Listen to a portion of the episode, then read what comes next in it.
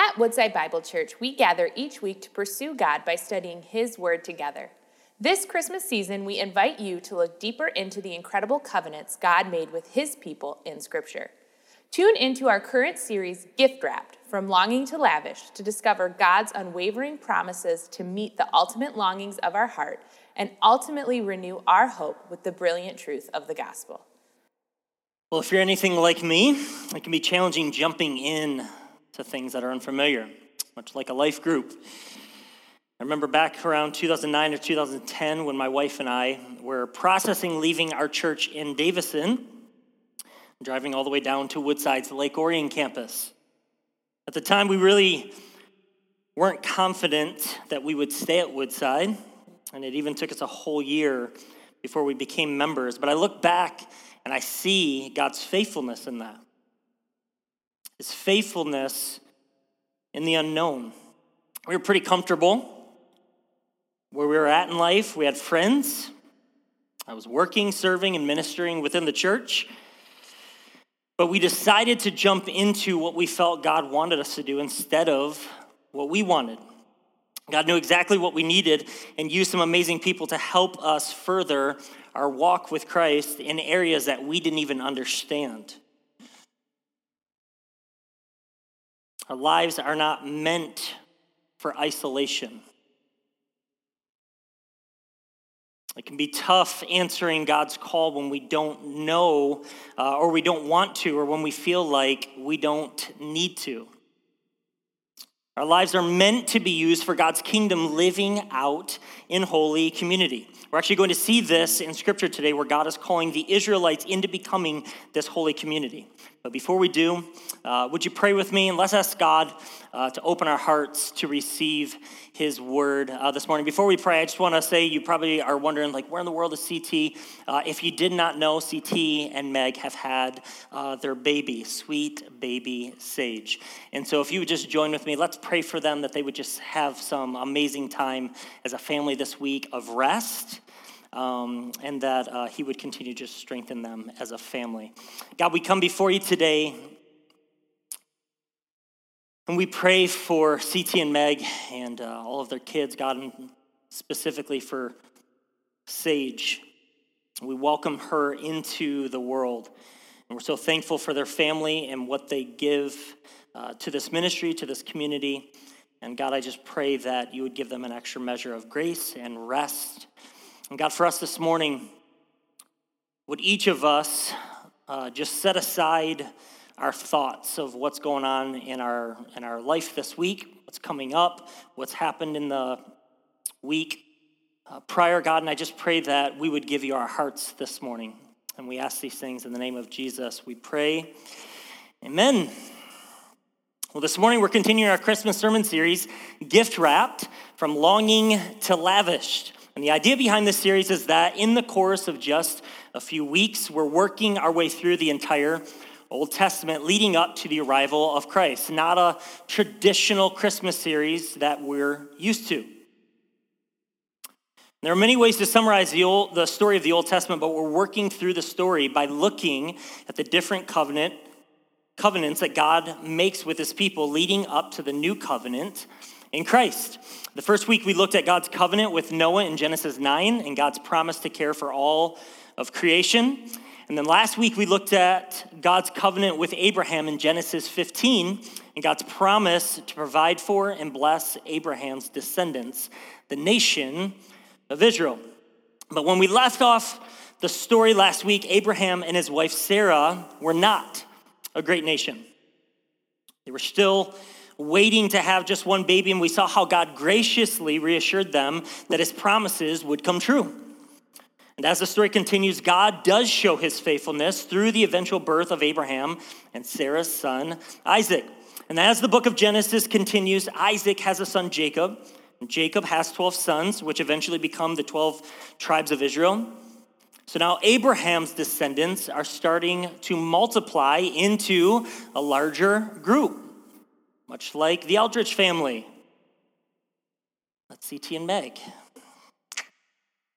Through a famine in the land, all 12 brothers wind up in Egypt. And initially, the Israelites have favor with Egyptians. The two different groups collaborate and they get along. But eventually, a king in Egypt comes to power who does not like the Israelites at all. In fact, he enslaves them and begins to badly oppress them. But God, in his covenant faithfulness to Israel, raises up a leader named Moses, who we're going to hear about today. And he brings great judgments against Egypt in order to liberate his people. This event is known as the Exodus from Egypt. It's a crucial event in the storyline of the Bible. Where we're picking up the story today is just after the Israelites have left Egypt, and God has led them to a mountain called Mount Sinai. And it's in this place where God is going to establish what we refer to as the Mosaic covenant. And the words God speaks in these covenant promises further clarifies God's purpose for Israel as his people.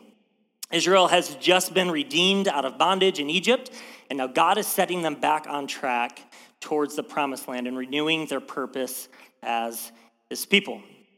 So let's see what God has to say to them in this scene. Today we're looking in Exodus, reading out of Exodus chapter 19, verses 1 through 6. Exodus is the second book of the Bible Genesis, Exodus, Exodus 19, 1 through 6. If you don't have your Bible, the words will, the text will be on the screen. Let's read together.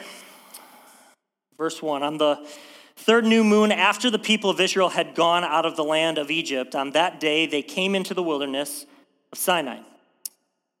They set out from Rephidim came into the wilderness of Sinai, and they encamped in the wilderness.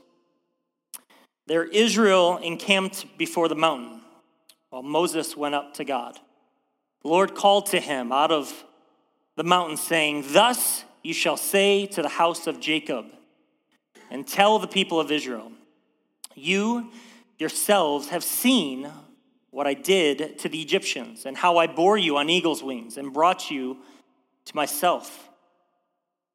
Now, therefore, if you will indeed obey my voice and keep my covenant, you shall be my treasured possession among all peoples, for all the earth is mine. And you shall be to me a kingdom of priests and a holy nation. These are the words that you shall speak to the people of Israel.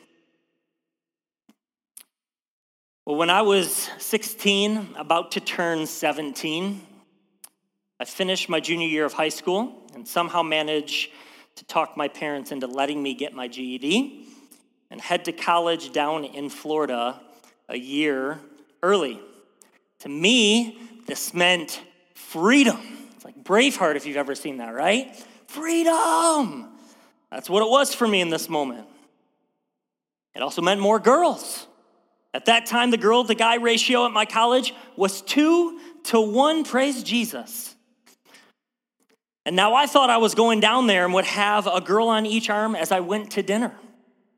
But as soon, uh, but as I soon found out, it was very different than I had planned.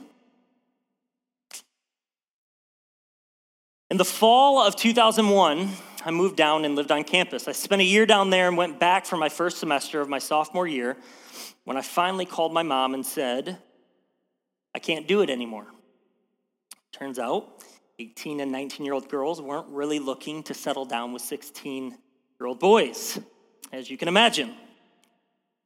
I remember my parents encouraging me to at least just stay through the semester because we had already spent the money and they didn't want to throw it all away.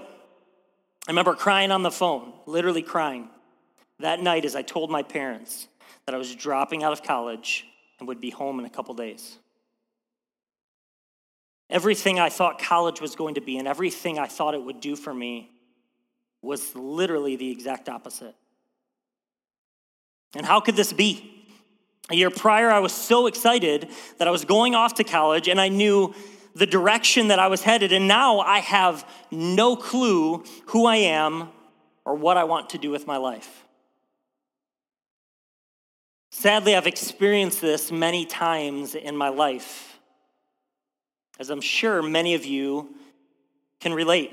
maybe it was a new job or moving to a new city. Maybe it was even losing a job, as many, many have experienced this year. A new puppy, a new car, or even a vacation. What about marriage? For the first year or two of my, my marriage with Aaron, me and my wife both thought, what in the world did we just get ourselves into? Maybe you're here today and you're wondering why God has uprooted you. My expectations of my situation have left me spinning, asking God what his plan for me is going forward. God, will you not save me? Will you not provide for me? God, are you really in this? You see, the most horrific and even the most glorious events of our lives can often be accompanied by extreme disorientation. Not just the bad events, even the good events leave us disoriented. All these examples give us a small window into the thoughts and emotions the Israelites had in the book of Exodus. Where we meet them today in Exodus 19, they're three months into their freedom from slavery. The calluses of their enslaved hands are still hard. They remember the warmth of their abandoned hearts in the cold desert nights. The shadow of Pharaoh's drowned army still haunts their dreams. These are the Israelites that come to the mountain of God in Exodus 19. In the shadow of the holy mountain, they must be overwhelmed with questions. What is the meaning of it all? Why has God uprooted them from their oppressed existence? Why did He show them mercy? What is His plan going forward? And what does it mean to follow Him moving forward? In order to answer these questions, they first need to understand who they are. Before God ever, before He ever gives us 10 commandments in Exodus 20, before He ever tells the Israelites what His plans are for them, He reminds them of who He is. And then He reminds them of who they are. I love this text.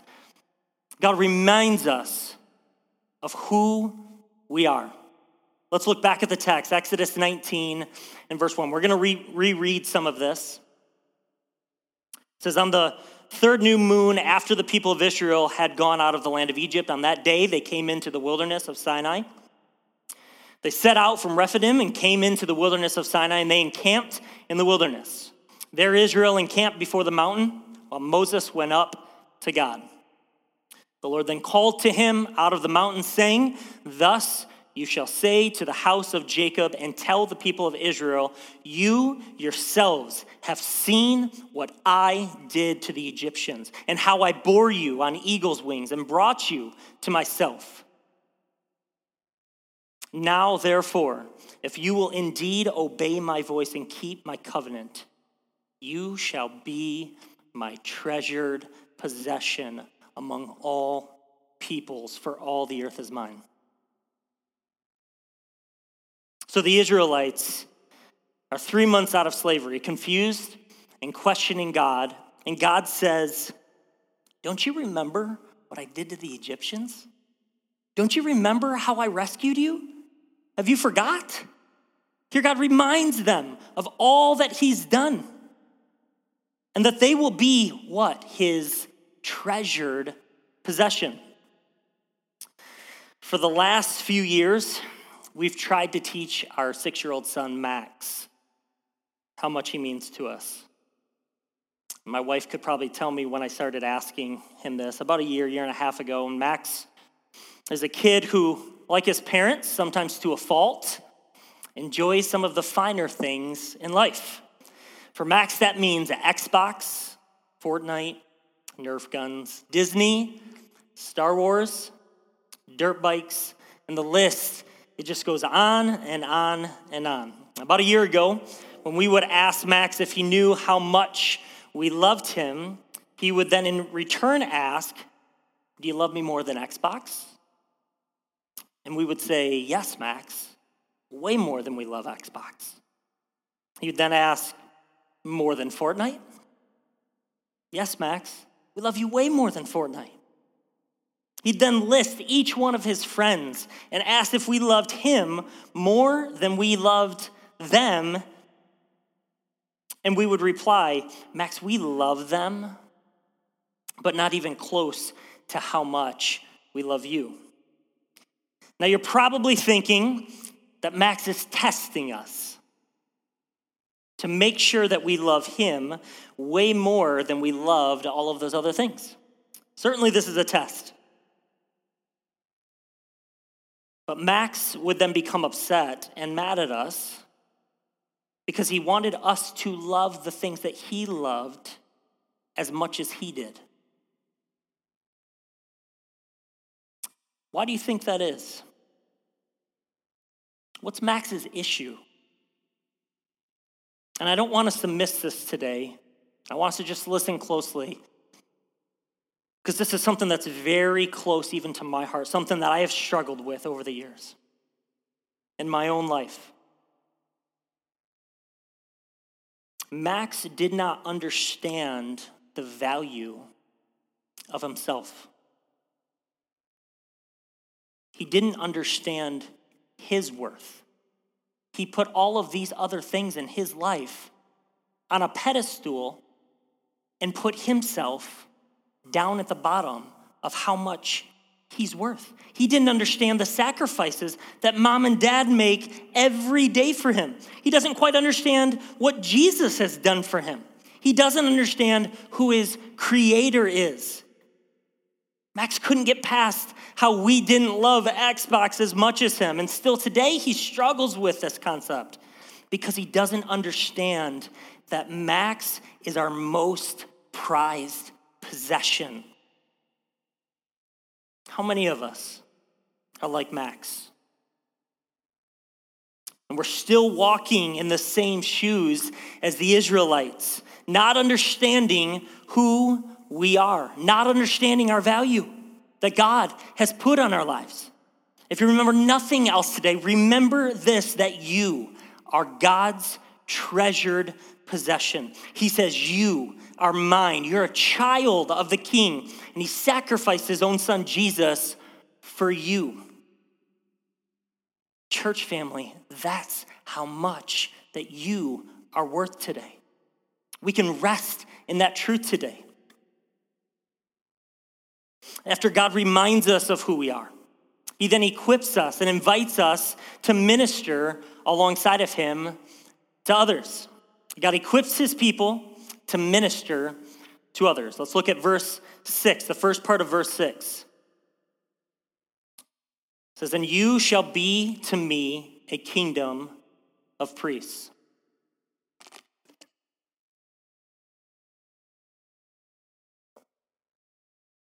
Here, God not only continues to tell them who they are, He also then gives them a purpose. In their identity, He gives them a purpose, not the other way around. We don't find our identity and our purpose, we find our purpose in who we are. I can't tell you how many times in my life I've gotten this wrong and that I still walk through this issue on a daily basis. My identity is not found in ministering to others here at Woodside Bible Church. My identity is not found in being a pastor here in Lapeer. It's not found in a job or being a great husband or being a great dad. These are really amazing things that God does call me to be. But my identity is not found in my purpose. My purpose is actually found in my identity. Identity is found in the person of Jesus Christ. Don't mix these up today. In verse 6, God is calling Israel into a greater purpose. Kingdom of priests is a statement of the manner in which God will use Israel with respect to the rest of the nations. The calling God puts upon Israel to the rest of the nations is a fulfillment of his earlier promise to Abraham When God called Abraham in, uh, in Genesis 12, verses 1 through 3, he made it clear that his blessing extended beyond his own offspring. It says in verse 3 there, and all peoples on earth will be blessed through you. See, the priestly calling shows precisely how God intends to fulfill this promise to Abraham through his descendants. And as the priesthood in Israel was to the nations as a whole, so Israel should be to other nations. As Israelite priests had unique requirements, duties, and privileges among the Israelites, so then Israel, Israel would have unique requirements, duties, and privileges among the nations. I'll word this another way. Israel's assignment from God involved intermediation. They were not to be a people unto themselves, enjoying their special relationship with God and paying no attention to the rest of the world. They were actually supposed to represent Him to the rest of the world and attempt to bring the rest of the world to Him. God has called his people out of Egypt because he loves them, because he treasures them and desires to treasure them, but his purpose in doing so doesn't end there. Their freedom and privilege as God's treasured possession carries with it a purpose, using that freedom and privilege to represent God to the world and to bring the world to God. Some of you know this already, but seven years ago, my wife and I, we started a salon in Metamora. And no, I do not do hair, if any of you are wondering. Uh, but when we first started off, it, it became very evident with all the purchasing that we needed some credit cards. And from time to time, my wife won't recognize a purchase on the statement and will ask me, Caleb, do you know well, Lapeer Country Club is for $43. And I then have to explain why I use the company credit card for golf. And I'm sure you can imagine how that conversation goes. Why? Because our business credit card wasn't intended to be used at the golf course. It wasn't intended to be used at Bass Pro Shops, even though I've done that before, or restaurants, just so that I can be happy and chubby. It's not the purpose. Other perks and benefits that I receive from these credit cards? Of course there are. But this card was meant for a greater purpose. And you see, God equips his people with good gifts for his purposes. He equipped the Israelites with freedom. He led them into the promised land and equipped them with everything they would need. But why? so they could show the world that he was good. And he expected them to do it. Today in the church, God equips his people differently. He's prepared good works for us in advance according to Ephesians 2:10, and he has equipped each of us to serve within his body of believers to do those works. So what are you doing with the gifts that God has given you? Are you serving as his priest within the community of believers or spending your gifts upon yourself? God has called you as a priest to represent him to the world and to bring the world to him regardless of your vocation. Church family, let's step into our calling. Now, there's another side to the new identity God gives Israel at Sinai. He doesn't simply just call each of them as individuals into a royal priesthood. God then knits his people into a holy community. God knits his people into a holy community. Let's look back at verse 6, the second part. It says, And you shall be to me a kingdom of priests and a holy nation. The term Holy nation represents a major milestone in the Israelite story. You see, Israel was not always a nation, Israel was a man, the grandson of Abraham. And now this is the next development in the Israelite community. God is forming them into a community fit for the purpose to which He's calling them. If they are to represent God to the nations, they must be a nation. The means by which Israel fulfills its call to be a holy priesthood is then found in living as a holy nation. Now, for a second, think about your national identity. Many of us were born here in the United States, but not all of us. Some of you have become a part of this nation and have begin have been given a new national identity. And in the process, you have entered a new community. You pay taxes differently, you travel differently, and over time you may have even begun to speak and act differently. And in the process of an immigrant becoming a citizen, we see an image of what God was doing with Israel. He was calling them to a new way of living. He called them a holy nation. They would be separate from all nations to fulfill their calling as a royal priesthood. Each person, as a part of the whole, would then live and act towards each other and the rest of the world out of this new identity. They would be a holy community of love and redemption living in such a way that the world around them might understand God as holy, loving, and gracious. This was God's covenant with Israel at Sinai. Covenant, though, leaves us with a problem. Israel fails. They didn't live a separate and holy life. They didn't call nations to God. Instead, they went into exile. How then will God's plan of redemption for the world be accomplished after Israel fails? Well, we find the answer in 1 Peter 2 9. It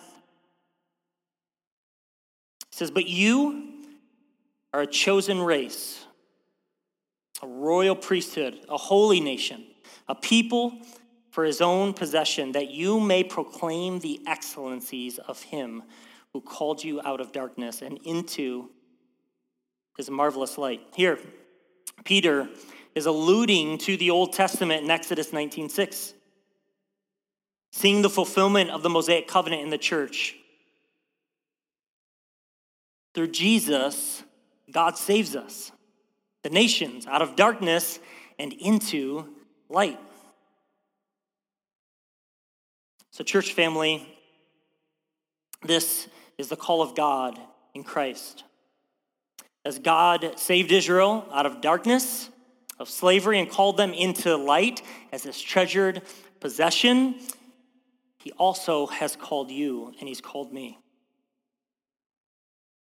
As he called Israel to be a royal priesthood, he's called us. God makes his appeal to the world through the church and that they would be reconciled to God. As he made Israel into a holy nation, he brings together people from every tribe, tongue, and nation to be a people for his own possession. That through our unity and new identity, we proclaim the excellencies of him who called us out of darkness and into this marvelous light.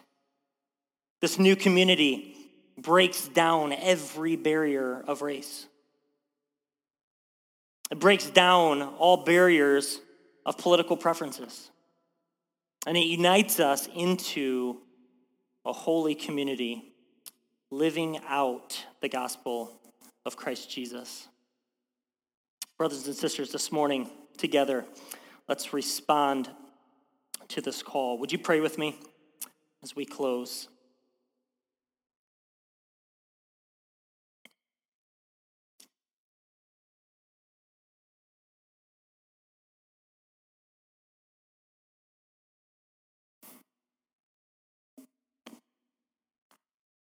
Heavenly Father, this morning we want to proclaim those excellencies.